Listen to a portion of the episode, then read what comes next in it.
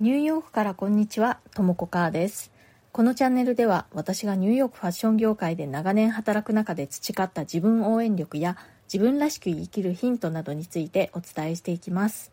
ニューヨークの自由でポジティブな空気感とともに、ちょっと元気が出る放送をお届けします。それでは今日もよろしくお願いします。はい、えー、日本の学校も夏休みに入りましたね。ちなみにですけれど、ニューヨークの学校っていうのはだいたいろくがつの後半ぐらいから夏休みに入って、でくがつのだいいっ週ぐらいまでが夏休みなんですね。長いですよね。で、今日本の学校も、えー、ようやく夏休みに入ったということで、今日は夏休みっていうのは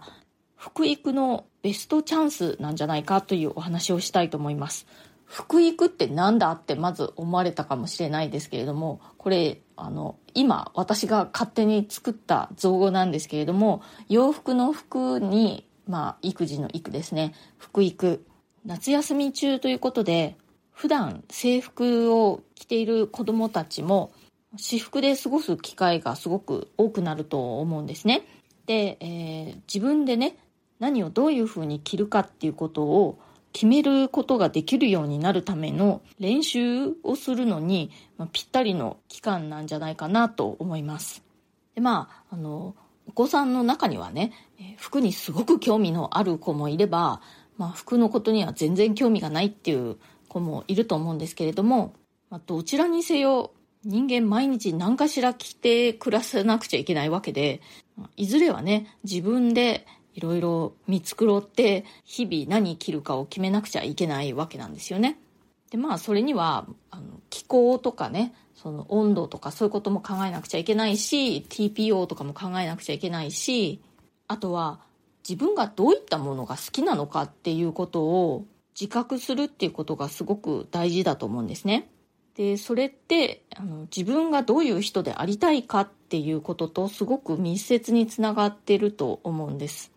だからあのあんまりね、こうあの年の幼いお子さんとかはそういった自分がどうありたいみたいな自我っていうのはまだあんまりないかもしれないんですけれども、まあ、中高生なんかだと服装を通して自分がどうありたいかっていうことを考えたりする、すごくいいチャンスだと思うんですね。まあそれはあのおしゃれしろとかそういう意味ではなくて、衣食住っていうぐらいで、もういって本当に生きてたら必ず必要なものなんですね。で、まあ衣食住の食に関して言えば、お料理に興味がない人だって何かしら食べて生きていかなくちゃいけないわけで、その時にまあ、あのちゃんとしたね、栄養のあるものとか、あの体に必要なものを食べて、で体に害のあるものは食べないとか、そういうことをちゃんと考えなくちゃいけないわけですよね。で、まあ、中にはお料理がすごく上手な人もいて、でそういう人はいろいろとそういうのを工夫して作ったりするかもしれないけれども、お料理全くしない人も、まあ、何かしら買ってきたりとかね、オーダーしたりして食べていかなくちゃいけないので、そういう時にやっぱり何をどういうふうに食べていったらいいかっていうのを考えなくちゃいけないわけです。で、まあそれと同じように衣食住の衣の方もいろいろとね、こうおしゃれに興味があっておしゃれしたいって人もいれば、もうあのおしゃれとかには全然興味がないっていう人もいると思うんです。それでもやっぱり何かしら着て社会の中で生きていかなくちゃいけないのでね、そういう衣類の面で自分で自分の世話をしてあげられる能力ってやっぱり必須だと思うんですね。で、まあ日頃ね、毎日毎日制服を着て過ごしていると、まあ、何も考えなくていいわけなんですよね。で、制服着て、で家帰ったらパジャマとかだと、本当に自分で自分に服を選んであげる能力が育たないと思うんですね。で、まあそれはその自分でね、お店で洋服を選ぶっていうことだけじゃなくて、まあもうすでに持っている服の中から今日は何を着るかっていうことを選ぶっていう能力もやっぱり大事だと思うんですけれど、そういう訓練をするのに夏休みってすごくいい時期なんじゃないかなって思います。でね、中にはね、親から見たらもうそんな格好はやめてほしいっていう格好をしてしまうお子さんっていうのもいると思うんですね。で、まあ、親としてはね、こういう服を着てほしいみたいなのがあって、それとは全然違う格好をしてしまうっていうことあると思うんですね。でもそれをね、あの頭ごなしに否定したりとか、こうご自分の着てほしい服をあの全面的に押し付けるっていうことはあんまりね、あの良くないんじゃないかなって思います。私はパーソナルスタイルコーチとしていろんな方のファッションのご相談に乗っているんですけれども、その中に結構ね、あの大人になっても以前ね、育ってくる過程で親御さんからいろいろとこう洋服のことでね、否定されたりだとか、その親御さんの好みをすごく押し付けられたりして育った人っていうので、それをね、あの結構大人になってもちょっと引きずってる方って割といらっしゃるんですね。で、その押し付けられたものと自分がこう着たいものとか、自分がなりたい自分像っていうのがずれていると、なんだかこうね、自分のことが自分でよくわからないみたいな感じになって、で洋服もね、何着ていいかわからないみたいな感じになったりと、そういう方もいらっしゃいます。なので、えー、お子さんがね、あの自分がこういうの着てほしいって思うのと全然違う格好をしていても、まあ、お子さんはお子さんでね、今成長の途中で試行錯誤中なんだと思って、なるべく見守ってあげてください。まあ、私自身割と子供の頃から洋服が好きで、で私の場合は自分で自分の洋服とかよく作ってたんですね。で、まあ、中学生ぐらいの時とかね、アクセサリー類とかも自分で手作りしていて、まあ、若干ね、今振り返ると奇天烈な格好で、両親っていうか、まあ、特に母はね、当時嫌がってましたけれど、まあ、それはね、あのはちじゅうねんだいだったっていうことで、まあ、時代っていうのもあるんですけれど、私にとってはすごく必要な試行錯誤の時期だったんじゃないかなと今振り返ると思いますね。で、まあ、当時はですね、そうやって母がもうその格好やめてとかいろいろ言うので、家を出るときはあのおとなしめの格好にして、で家から離れるにつれてこうどんどんアクセサリー類とかね、あの持ってたのを足してってみたいなことをやってました。あとはあの一時期ね、毎日あの着物を着て過ごしていた時期もありましたね。それもまた中学生ぐらいの時で、着物を着て足元はスニーカーで犬の散歩とか行ってましたね。で、まあ、夜寝る時も浴衣で寝たりして、まあ、あれは何でしょうね、まあ、自分探しの一環だったのかなっていう感じですね。まあ、他にもいろいろ変な格好をしていたことを振り返るとね、ありますけれど、おしゃれの練習中だったってことだと思います。なので、えー、あなたのお子さんがね、あなたの好きじゃないような格好をしていても、まあ、練習中なのかなっていうのが一つと、もう一つはそもそもね、そのお子さんはお子さんで、あなたとは全然違う好みを持っているっていうこともあると思うので、なるべくね、それを尊重してあげて、温かく見守ってあげてください。まあ、バランスだとは思うんですけれども、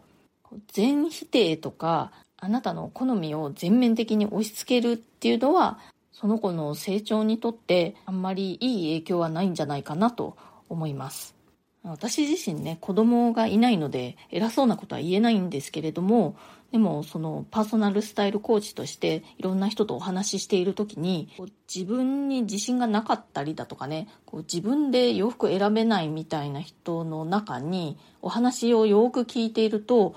母がとか、もうだいぶ大人になってからですよ、中年になってからでもそういった過去のことを引きずっているっていう方が、まあ、あの時々いらっしゃるので、そういうことを思いました。コメントのお返しをしたいと思います。他人からのネガティブな言葉や行動はこの考え方でスルーしていますの放送回、これはしちがつじゅうしちにちの放送でした。元の放送のリンクを貼っておきますので、まだお聞きでない方はそちらも聞いていただけるととても嬉しいです。あやとりさんから、ともこさんこんにちは、楽しく聞かせていただいています。簡単な単語のつながりがこんな意味になるんだ、へえ面白いという英語を学んでいた学生時の喜びを久しぶりに感じて嬉しく思いました。英語の豆知識、機会があればちょこちょこお話に挟んでください。ともこさんの英語の発音を聞けるのも嬉しいです。ということで、あやとりさんありがとうございます。えっと、これは、えー、この放送の中で、えー、コメント返しのコーナーがあったんですけれども、そこで Start a Family っていう言葉、言葉っていうか、えー、英語の表現についてお話ししたんですね。この Start a Family で、えー、ファミリーを始めるっていうことなんですけれども、どういうことかというと、子供を持つっていう意味なんですね。すごく簡単な単語でできた表現だけれども、意味知らないと何のことかわからないっていう感じですよね。こういう表現って英語の中にすごくたくさんあって、ニューヨークに引っ越す前にこう本の上でっていうかね、こう教科書で勉強していたりとか、まあ英会話教室に行ったりとかもしてたんですけども、そういう時には全然あの習わなかった表現で、実際に暮らすようになってからたくさんそういう表現を知りました。そうですね、なんかこういう英語の豆知識みたいなのあったら、またちょこちょこご紹介しようと思います。じゃあ今日も一つね、全然今日のお話と何の脈絡もないけれど、今パッと思いついた簡単な単語でできてるけど、こんな表現の仕方知らなかったっていうのを一つご紹介しますね。それは You're all set You are all set You areオールですね。あの、すべてという意味のオールセットはもう エスイーティー のセットです。You're all set。これね、すっごく日常でよく使う表現なんですけれども、どういう意味かっていうと、あなたはもう全部終わりましたよっていうような意味なんですね。どういう時に使うかっていうとですね、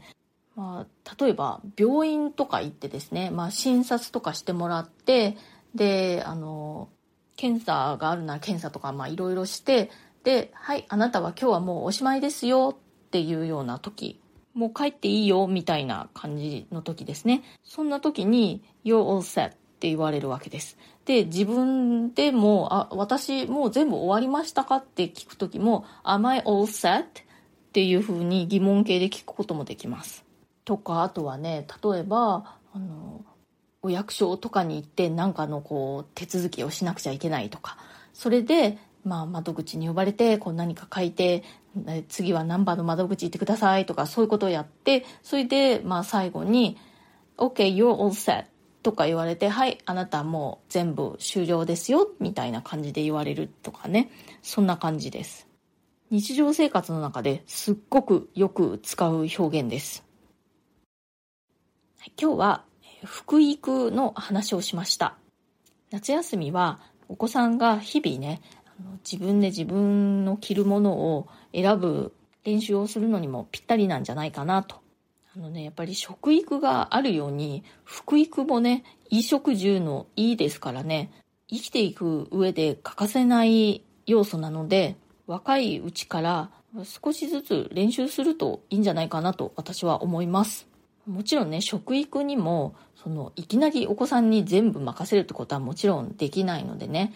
教育していく、ガイドしていくっていうことが大事だと思うんですけれども、まあ洋服もね、そんな感じでガイドしていくといいんじゃないでしょうかね。で、まああのティーネイジャーになってくると、中高生とかね、やっぱりこう自我が目覚めて、こういろいろと自分について考えるので、服装についても自分なりの主張っていうのが出てくることがあるかと思うんですね。で、そこであなたから見たらあんまり好ましくないような服装になってしまうってことも